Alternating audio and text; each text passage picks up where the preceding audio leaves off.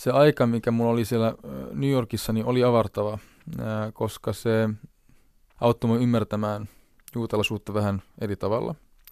Avarsi mun käsityksiä aiemmasta. Ja sitten myöskin koulu, missä mä olin, oli erittäin hyvä käytännöllisen rabbiniseen työhön. Jos mietitään sitä koulutusta, niin, niin se oli erittäin, erittäin hyvä. Siellä oli case studies ja, ja, ja kaikkea, kaikkea niin kuin, meillä oli psykologeja ja, ja psykiatreja meidän, meidän opettajina ja meillä oli psykoanalyysi joka tiistai oman ryhmän kes- kesken. Ja sitten me voitiin sanoa mitä tahansa, mikään ei mennyt huoneen ulkopuolelle. Ja meillä oli siis äh, oikeasti se tapa opiskellakin oli hyvin, hyvin niin kuin, että haluttiin empower, eli suomeksi voimaannuttaa. voimaannuttaa yksilö omassa opiskelussaan ihan eri tavalla. Vaikka sitä varmasti on Israelissakin, mutta siis se, se voi olla se, annetaan niin kuin vastuuta enemmän tehdä se. Niin, eli se oli tietynlainen niin kuin pastoraalivuodet siinä. Pastoral että, counseling. Joo. joo. Eli opitte sitten sitä käytännön työtä, mitä rabbeilla tai Kyllä. kirkoissa papeilla on sitten, että miten kohdata Kyllä. ihmisiä. Ehdottomasti. Ja, joo. joo, miten olla seurakunnan rabbi. Yle Radio 1 Itämäisen heinäkuun kuusi kuvaa ohjelmassa katselemme juutalaisen seurakunnan ylirabbi Simon Livsonin tuomia valokuvia hänen elämän varrelta. Simon Livson, tänään emme ole synagogassa Helsingin keskustassa, vaan Pasilassa studiossa. Mutta kerropa, millainen vanha rakennus on Helsingin juutalainen synagoga, jossa lauantaisin eli sapattina ja muina juutalaisten pyhäpäivinä vietetään Jumalan palveluksia.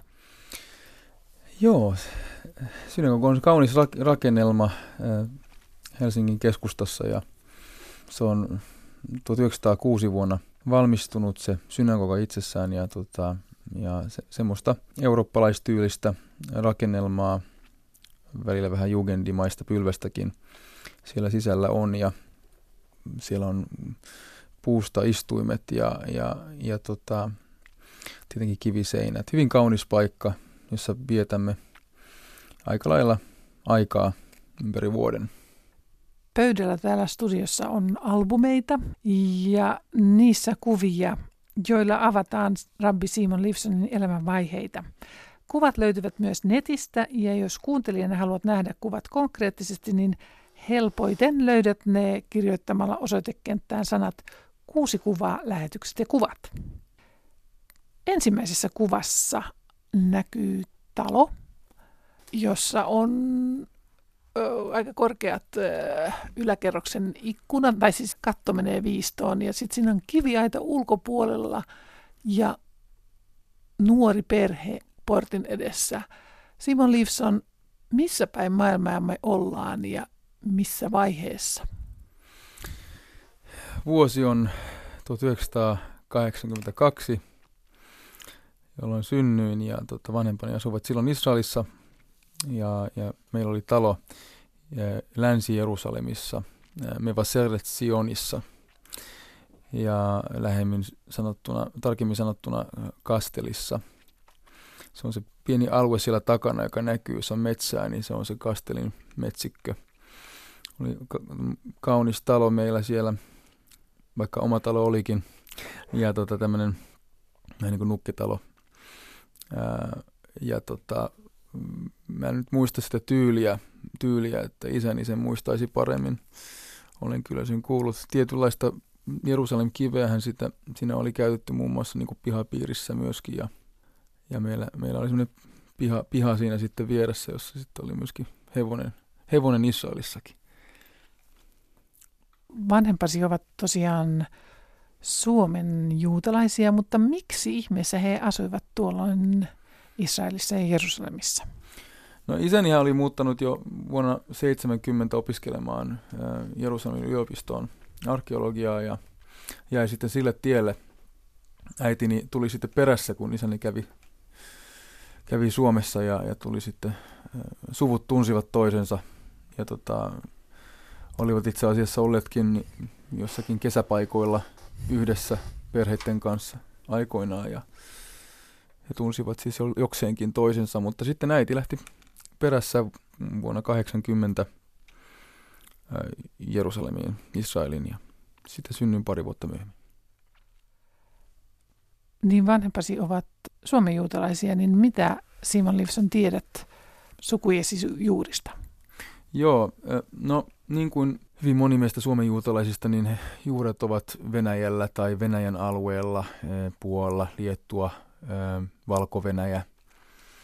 Meillä on suuri osa perheestä valko ja, ja tarkemmin sanottuna Vitebskistä, jossa on eräs kuuluisa henkilö myöskin aikoinaan tullut sieltä, että Mark Chagall, joka oli Näitä tarinoita varmaan riittää jokaisella perheellä, mutta me, meilläkin on se, että, että isoäitini, ää, anteeksi, äitini isoisä oli, oli Mark Chagallin naapuri. Ja he olivat ilmeisesti jonkinlaisissa tekemisissäkin.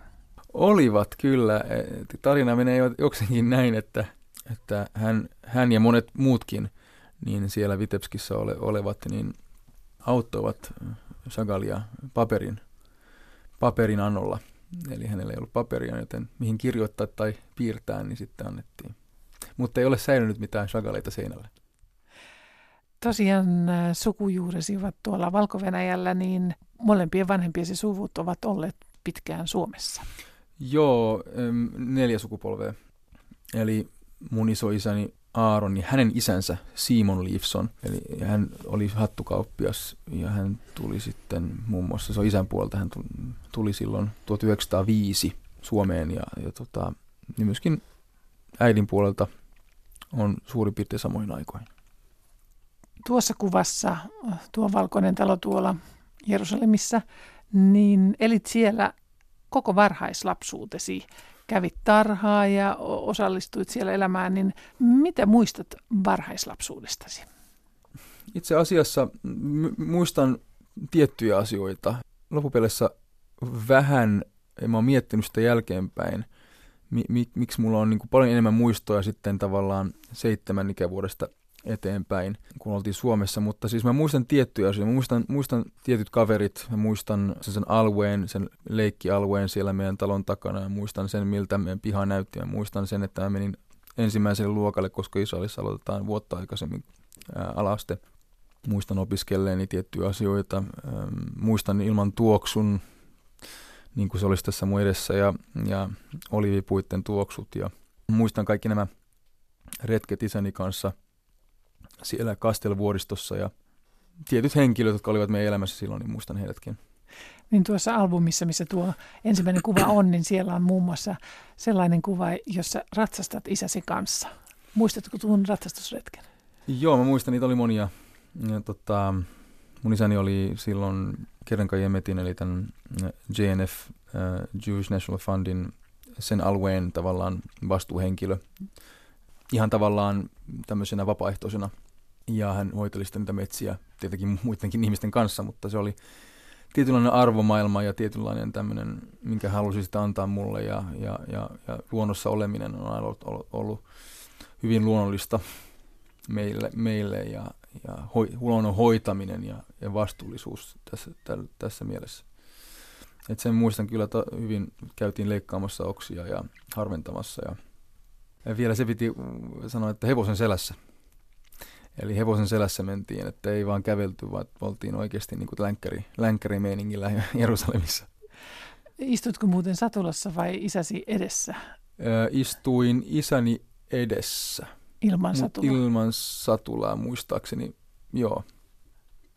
Sitten toinen kuva. No.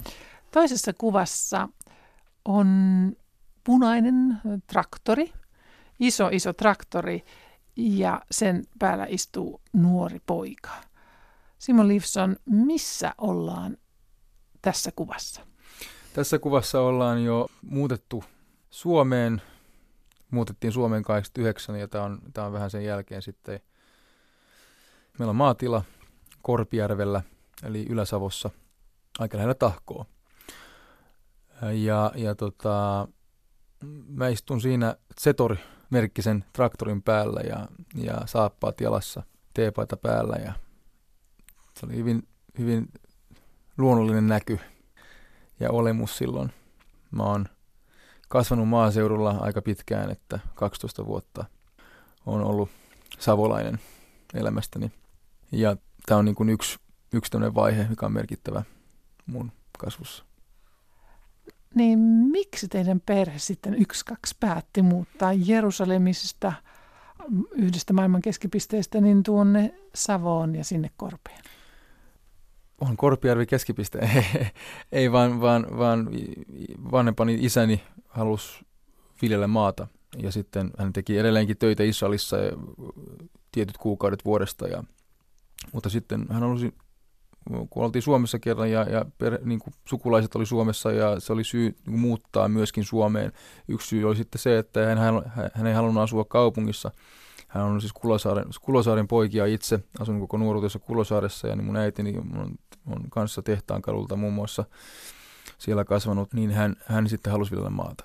Ja näin ollen löydettiin, hän oli hyvän ystävänsä Tuomo Timosen kanssa etsimässä tiloja – tiloja sitten, kun tultiin ja noin kuukauden verran me oltiin Espoossa, asuttiin äitini siskon luona siinä alussa ja, ja sitten tota, löydettiin se paikka ja se oli hyvä, hyvä niin kuin meille, hänelle tarpeeksi iso ja tota, siellä tarpeeksi paljon mahdollisuuksia tehdä asioita ja, ja viljellä ja, ja, ja että oli se myöskin eläimiä oli, oli ajatuksena myöskin se, että olisi vähän mökki, mökkivuokrausta ja sitten olisi myöskin viljelimistä ja eläimiä.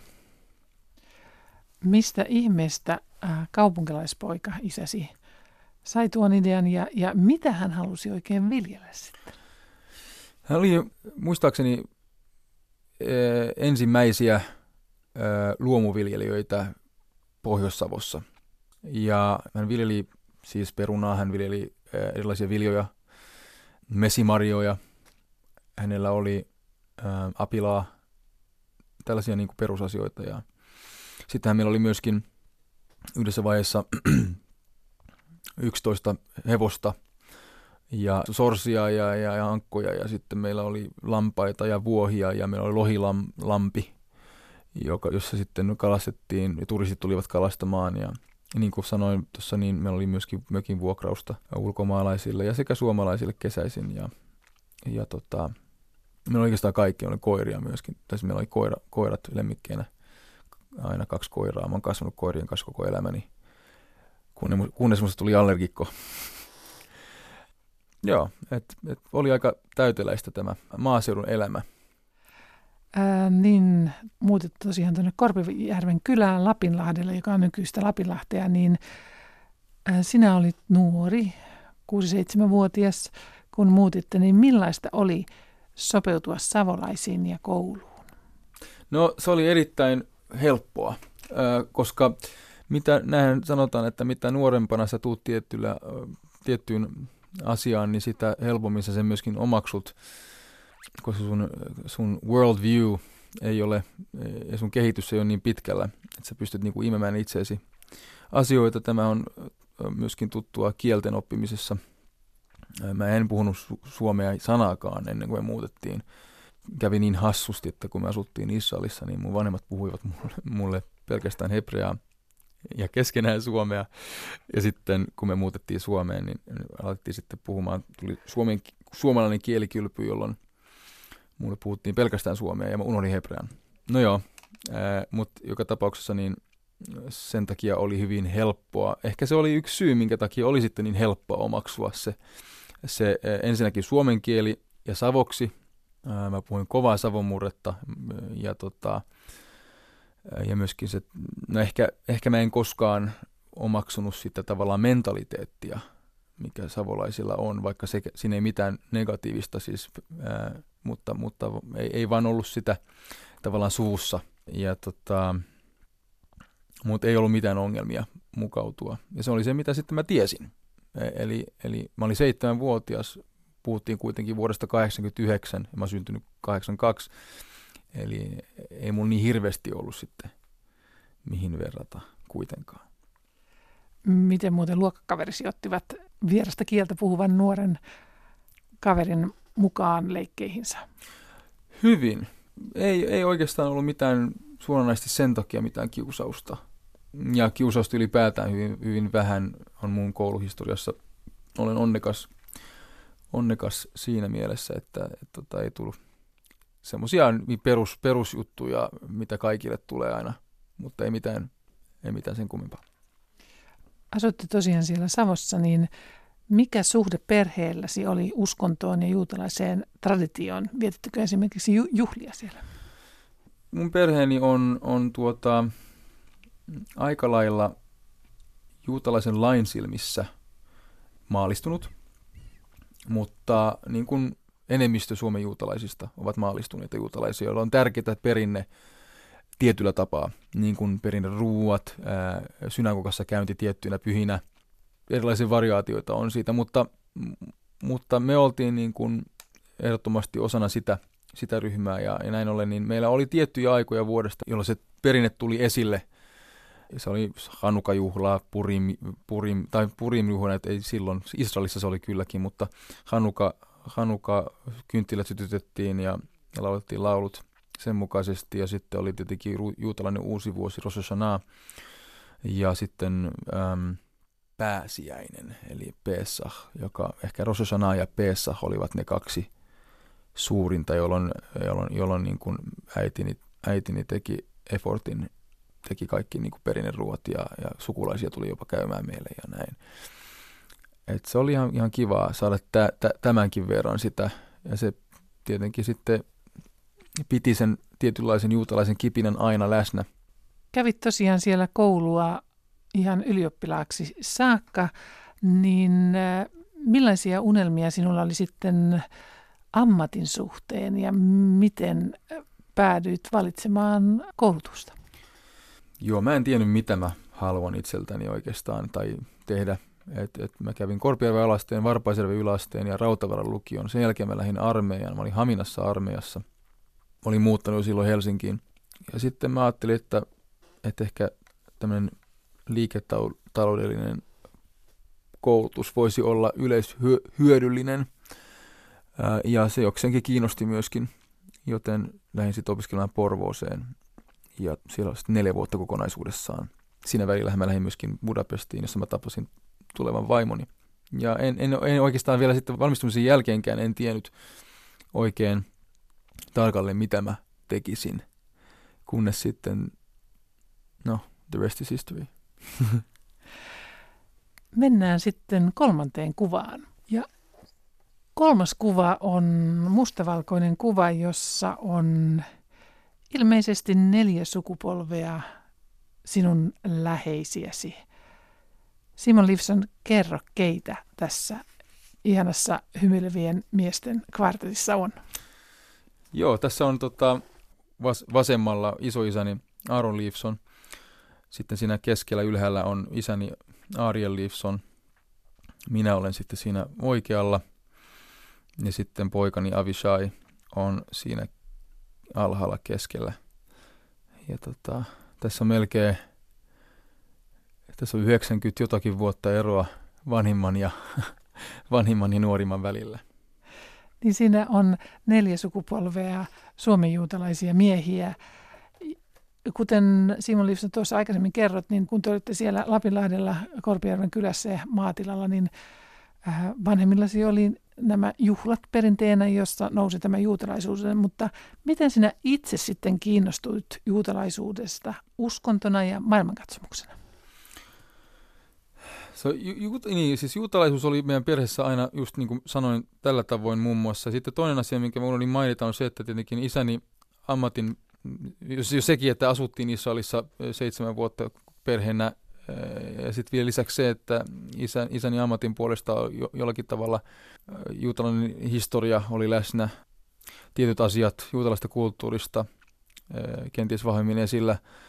Hamsa, Hamsat olivat aina, tämä rauhanmerkki oli aina seinällä ja sitten nämä mesusaa-kotelot kotelot, ovi, oven pielessä, pielessä jotka Eli muistuttaa, nämä pienet kotelot muistuttaa... Muistuttaa oikeastaan niin kuin Egyptistä lähtöä, eli, eli se, että Jumala niin kuin hyppäsi Passover, ää, niin kuin juhlan nimi on, niin näiden juutalaisten talojen yli, eikä sitten tehnyt mitään juutalaisille esikoisille. Muistuttaa siis siitä, että me sitten se suojelee meidän taloa. Se oli siinä ja, ja tota, se oli niin pohjana ja sit, sitten jälkeenpäin rupesin, täällä on eräs, eräs tota, henkilö, joka tuli ulkomailta ja uskovainen henkilö, myöskin rabbi, joka sitten rupesi mua muutaman vuoden vanhempi ja rupesi tavallaan istumaan muutamien meidän nuorten kanssa. Hänen nimensä on Benjamin, Rabbi Benjamin. Hän edustaa tätä Lubavitch-liikettä. Niin hän tuli Jenkeistä ja perheensä kanssa. Ja hän otti tehtäväkseen muun muassa sitten niin kuin saattaa juutalaisuutta näille nuorille. Ja oli mukavaa. Juotiin, syötiin hyvin, opiskeltiin yhdessä ja tätä kautta oikeastaan sitten enemmän se, se laillinen puoli ja se, se, se, se, niin kuin, se syve, syvempi puoli kenties sitä, sitten sitä perinnettä tuli esille ja lähdin sitten opiskelemaan yhteen Toorakouluun Jerusalemissa. No se ei ollut mulle mun tyyppinen koulu, sitten mä olin sen neljä kuukautta, että palasin Suomeen, mä olin tuolloin ää, 24-25 ja tota, sitten mä lähdin uudestaan, sitten alkoi koko tämä niin seurakunnan, seurakunnan tota, ehdotus siitä, että mä lähtisin opiskelemaan. Ähm, mä olin seurakunnan portilla töissä. Ja, ja, tota, ja olin, olin se, silloinen hallintojohtaja Dan Kantor niin, niin ehdotti, että minkä takia en lähtisi opiskelemaan Israeliin johonkin kouluun, niin sitten sieltä pala- palatessani olisin seurakunnan rabbiini. Silloin se niin kuin muodostui se sai jonkinlaisen tarkemman muodon se, se ajatus. Mikä tuossa juutalaisessa laissa kiinnosti? No sanotaan näin, että nykyään yhteiskunnassa kaikki on vähän semmoista mössöä. Eli niin kuin on pluralismia ja multikulturalismia ja kaikkia näitä asioita tietenkin, mitkä ovat, ovat hyviä juttuja varmasti, varmasti ja, ja, ja näin hyväksyminen, toisten hyväksyminen, kaikkien antaa, antaa jokaisen taplata tyylillään. Nämä on tietenkin arvoja itsessään, mutta sitten tavallaan, kun mä olin juutalainen, niin mä ajattelin, että kyllä mulla, varmaan, mulla on varmaan jonkinlainen tyyli taplata. Niin kuin, että mis, mikä, kuka minä olen, mit, mitkä ovat minun juureni. Ja, ja, tota, ja koska se juutalaisuus on kuitenkin erittäin vanha uskonto, joka omaa paljon viisautta, olisi jollakin tavalla hassua, että en sitten tietäisi sitä mitään syvemmin. Ja, ja juutalainen lakihan tietenkin on, on, on se per, per, perusta, sanotaanko näin, jos ei, joka sitten rakentuu myöskin filosofialle. Ne on siis ää, muodostaa kokonaisuuden, siis juutalaisuudessa teologia, filosofia ja sitten tietenkin se laki, joka on se, joka sanoo meille, miten me eletään näiden filosofioiden mukaan. Mutta, mutta se kiinnosti mua. Se, se oli erittäin Eli antoiko se juutalainen laki sitten nuorelle miehelle struktuurin elämään? No se antaa. Sitähän monet varmasti niin kuin koittavat etsiä, että, että, mm, että jollakin tavalla, ja myöskin ehkä aluksi, aluksi se oli semmoista, että halusi kuulua johonkin, olla erityinen, joka on tietenkin oma, oma hyvänen tämmöinen alustava reaktio, mutta, mutta sitten tietenkin se muodostuu ja kypsy paljon paljon niin kuin viisaammaksi käsitteeksi tai lähestymistavaksi. Olit sitten niin tosissasi, että lähdit opiskelemaan Toorakouluun Israeliin, niin millaista oli arki Toorakoulussa?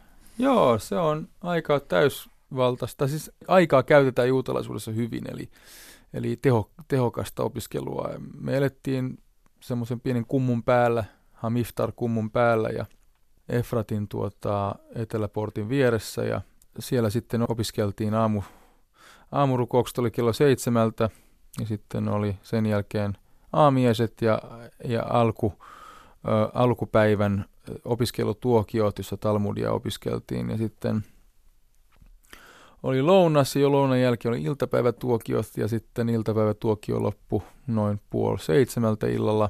Oli lyhyt tauko siinä välissäkin ja sitten ihmiset harrastivat urheilua, mitä ikinä ajalla halusivat tehdä noin puolitoista tuntia, jonka jälkeen jatkuu ilta opiskelut. Eli oikeastaan hyvin erilaista kuin yliopisto tai aika semmoista kovaa, kovaa se oli kyllä, että se opiskelun, opiskelun niin kuin arvostus oli hyvin Ja neljä vuotta eli tässä rytmissä. Joo, neljä vuotta tässä erityisessä rytmissä ja sitten, sitten kaksi vuotta vielä New Yorkissa olin. Niin tosiaan lähdit New Yorkiin opiskelemaan. Miten sitten opiskelu Yhdysvalloissa muutti ajatteluasi? Sanotaan näin, että Israelhan on totta kai juutalaisuuden keskiö ja siellä on paljon torakouluja ja paljon viisaita rabbeja ja, ja paljon sitä perinnettä tietenkin, se on se keskiö.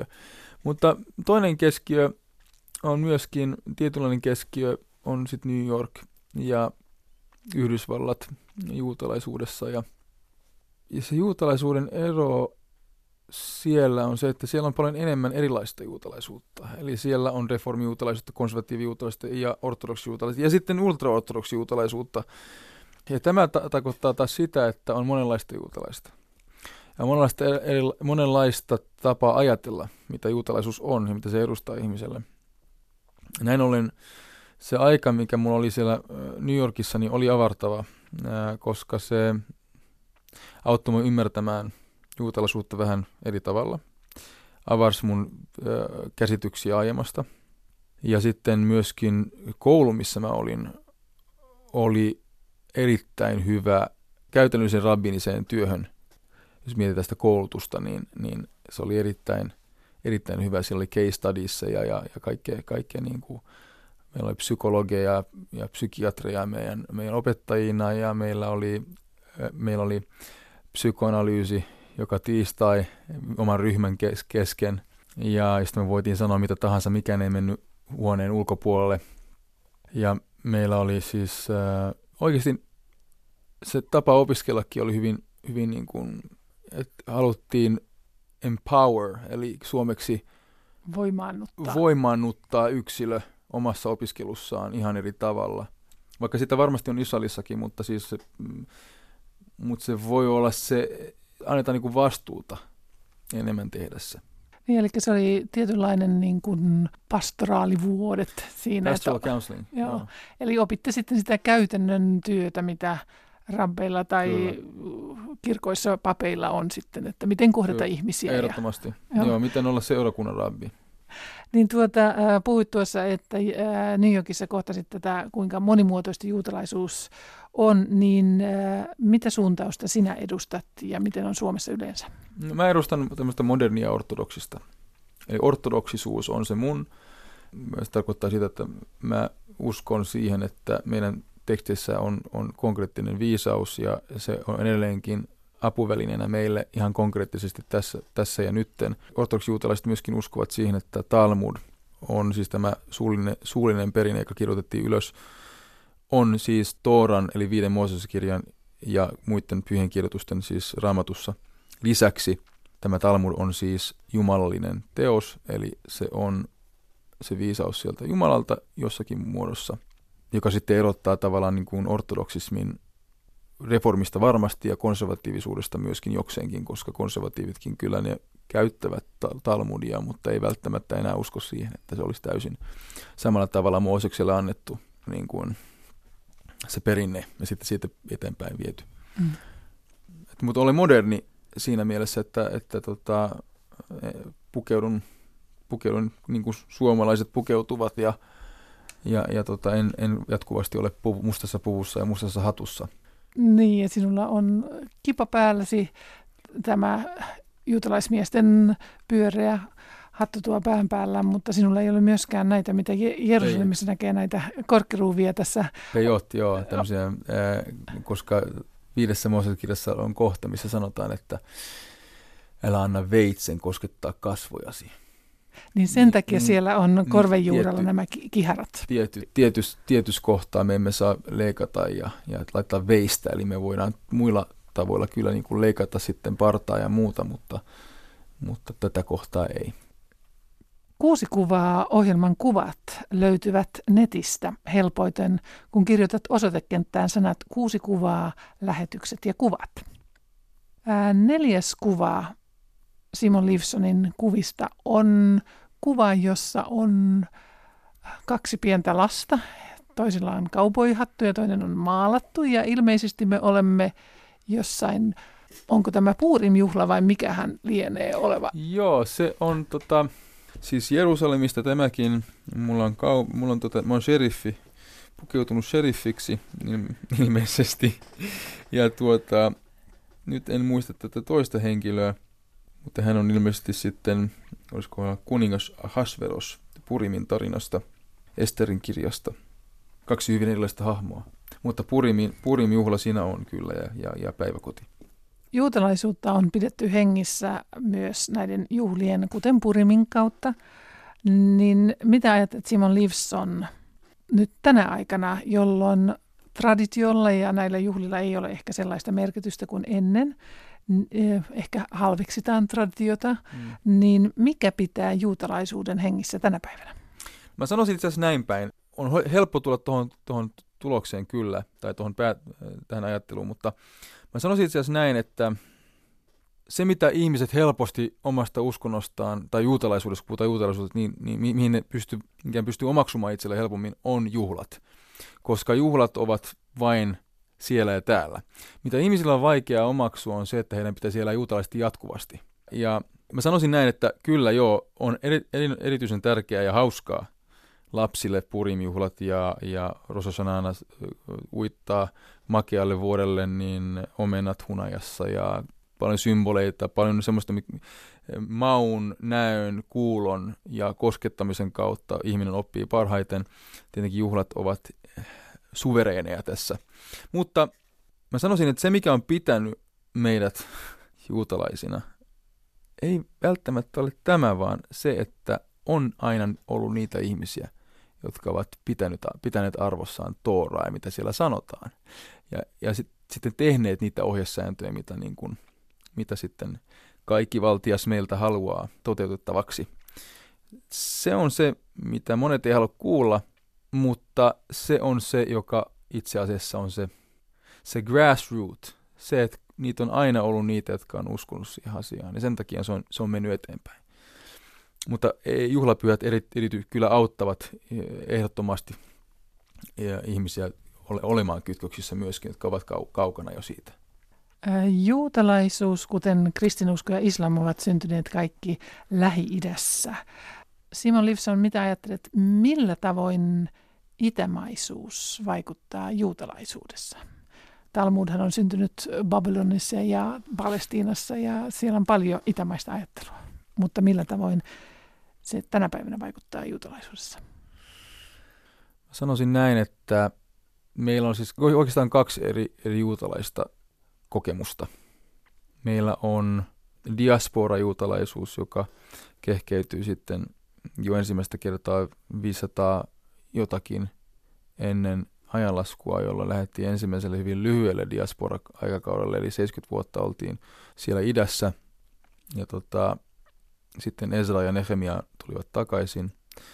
Oltiin taas pyhässä maassa, vahvistuttiin, rakennettiin temppeli uudestaan ja, ja, ja elettiin sitä Tooraa siinä maassa. On, toor, siis on to, olemassa niin sanotusti Toora, jota kultivoidaan Israelin maassa täysmittaisesti. Eli se on se, on se täysin niin kuin täyteläisin versio siitä. Mutta sitten tietenkin on olemassa sitä, sen jälkeen kun me lähdettiin roomalaisten aikakauden jälkeen, niin sitten lähdettiin tietenkin ympäri Eurooppaa ja Babyloniaa ja, ja, ja, ja muitakin maita, niin juutalaisuus muuttui sitten 8000 vuodeksi semmoiseksi diaspora-juutalaisuudeksi, jossa yhtäkkiä se konkreettinen maasuhde – se, se, se maanviljely, se, se, se, että sä tuot sun esi, esi, esikoishedelmät temppeliin ja sä elät sitä jatkuvasti, se mitä lukee Toorassa, sä voit toteuttaa sen täysin. Sitä ei enää ollut. Koska silloin me mentiin Toora-kouluihin, silloin ruvettiin lukemaan niitä tekstejä, koska se teksti oli ainoa asia, mikä yhdisti meidät nyt Israelin maahan ja juutalaisuuteen. Eli yhtäkkiä niin oli tärkeä, tärkeämpi arvo se opiskelu, jotta se ei unohdu se asia. Mutta juutalaisuus muuttui tällaisesta – vahvasta, fyysisesti niin kuin vahvasta silmien edessä olevasta konkreettisesta asiasta tällaiseksi teologiaksi enemmänkin, joka oli teksteissä. Ja sitä piti opiskella ja siitä tuli se kaikista suurin hyve. Ja, ja kyllähän tällä, tällä on siis perusta isimme viisauksessa sanotaan, että Pirkeä Avoiti sanotaan, että Tooran opiskelu on se suurin asia kaikkeen verrattuna, mutta se ei saa olla siis pelkästään, vaan, vaan meillä pitää tehdä töitä, meidän pitää opiskella ja meidän pitää nukkua. et tota, et kaksi riutalaisuutta. Se itämaisuus, sieltä on lähtöisin. Maailma on luotu siellä niin kuin lämpimillä alueilla. Sieltä niin kuin kehitys on lähtenyt. Mesopotamia ensimmäinen kulttuuri, sumerialaiset korkeakulttuuri. Se, se on, se, sillä on jonkinlainen merkitys, että se lähtee, kehitys lähtee lämpimistä paikoista. Ja sitten jossakin vaiheessa on muuttunut, koska Suomi on kehityksen ykkönen. Viides kuva on kaunis hääkuva.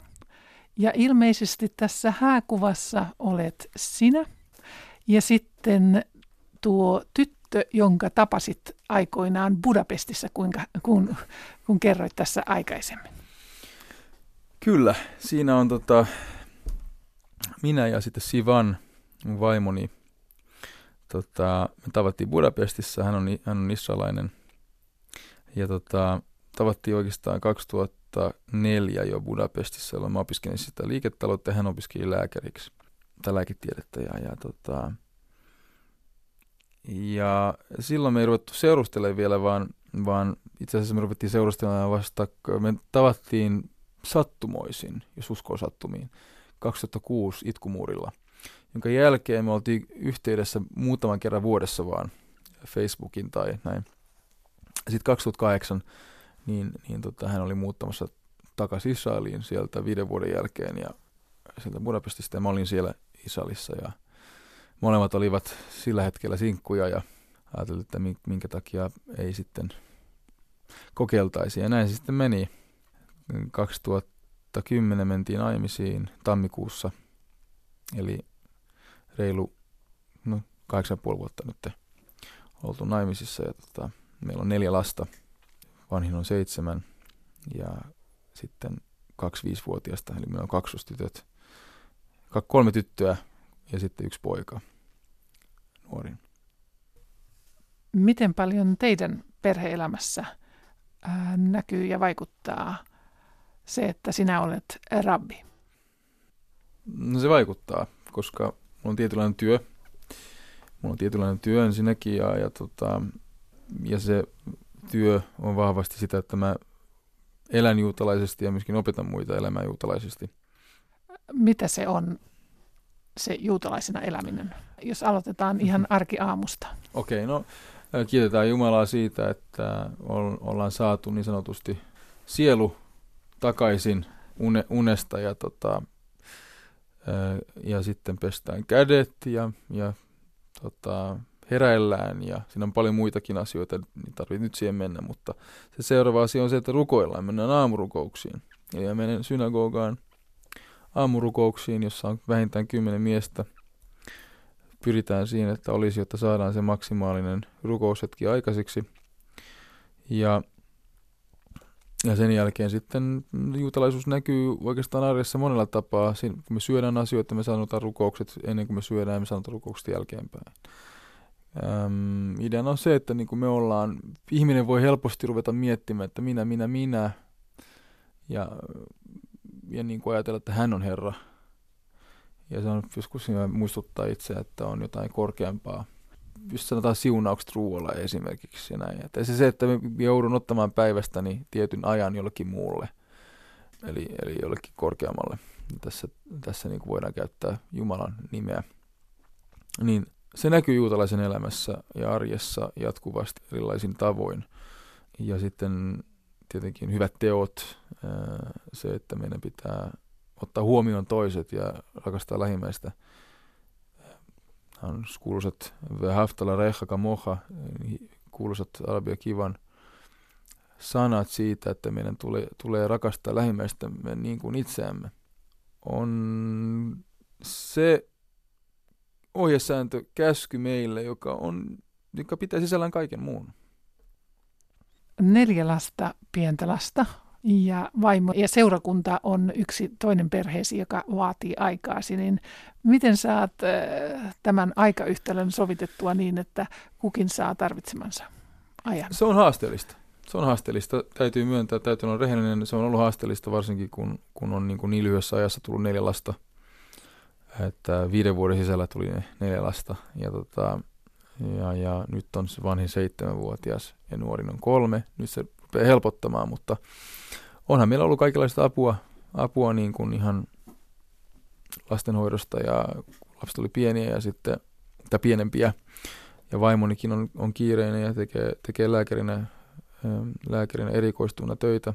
Ja tota, me ollaan erittäin kiireisiä ja se ollaan opittu handlaamaan, handlaamaan kyllä se asia. Mä oon aika paljon läsnä kuitenkin isänä.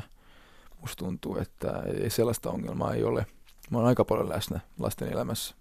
Mitä sinä haluat opettaa juutalaisuudesta lapsillesi?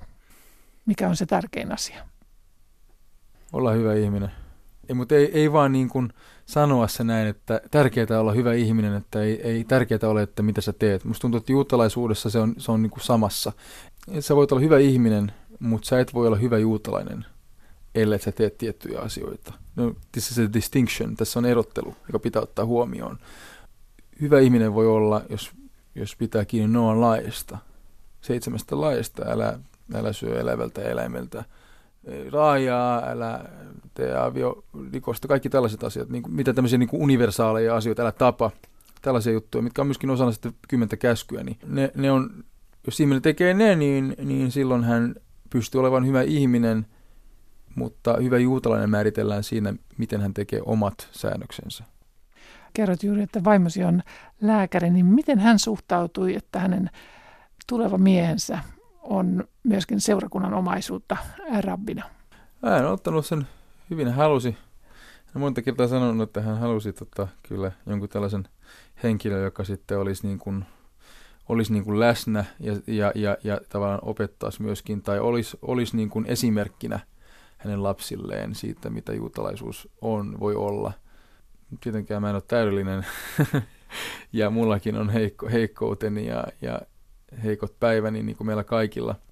Mutta hyvä potentiaalia siinä on tavallaan kasvattaa lapsia ja, ja antaa heille esimerkkiä. Musta tuntuu, mun vaimoni itse asiassa paljon parempi kuin minä. Mä oon joskus liian, liian kiireinen omissa ajatuksissani, että mä huomaan, että tavallaan jotkut asiat jää, jää tekemättä niin kuin mitä tulee lapsiin, mutta mutta sitten vaimoni pitää huolen siitä, että, että mä ymmärrän sen ja, ja ymmärrän sen tärkeyden ja sitten, että lapset saa sen, mitä, mitä heidän täytyy. Kuudes kuva on tulevaisuuden kuva, jota ei ole vielä otettu. Olet äh, lähestymässä keski-ikää ja sinulla on vielä pitkäänkin elämää jäljellä. Mitä haluaisit, että näkyisi Simon Livsonin kuudennessa kuvassa?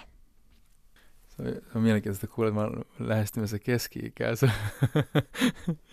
tota, juutalaisuus on jatkumo. Ja ehkä, ehkä mä niin kuin näkisin sellaisen, halusin nähdä sellaisen toisenlaisen neljän generaation kuvan, niin kuin missä mä olin itse siinä vasemmalla. Vasemmalla sitten mun isoiseni paikalla – ja tota, ehkä se on se tavallaan ultimaatum onnistuminen, kun sä näet, että sun, sulla on ei vain lapsia, vaan heillä on laps, lapsia. Ja ne on kaikki susta. Ja se, että tavallaan ehkä se, jos haluaa maksimoida tämän, tehdä tämmöistä Hollywood-kuvan, niin siitähän voisi tehdä niin kuin miettiä semmoista pääsiäis niin ateriaa, Pesach-ateriaa, jossa sitten ollaan kotona ja, tai jossakin ja siinä on, siinä on semmoinen hamula, suuri perhe ympärillä, jossa mä olen sitten siinä päässä – päässä tota noin niin, tyytyväisenä. Se olisi ihan mukava kuva.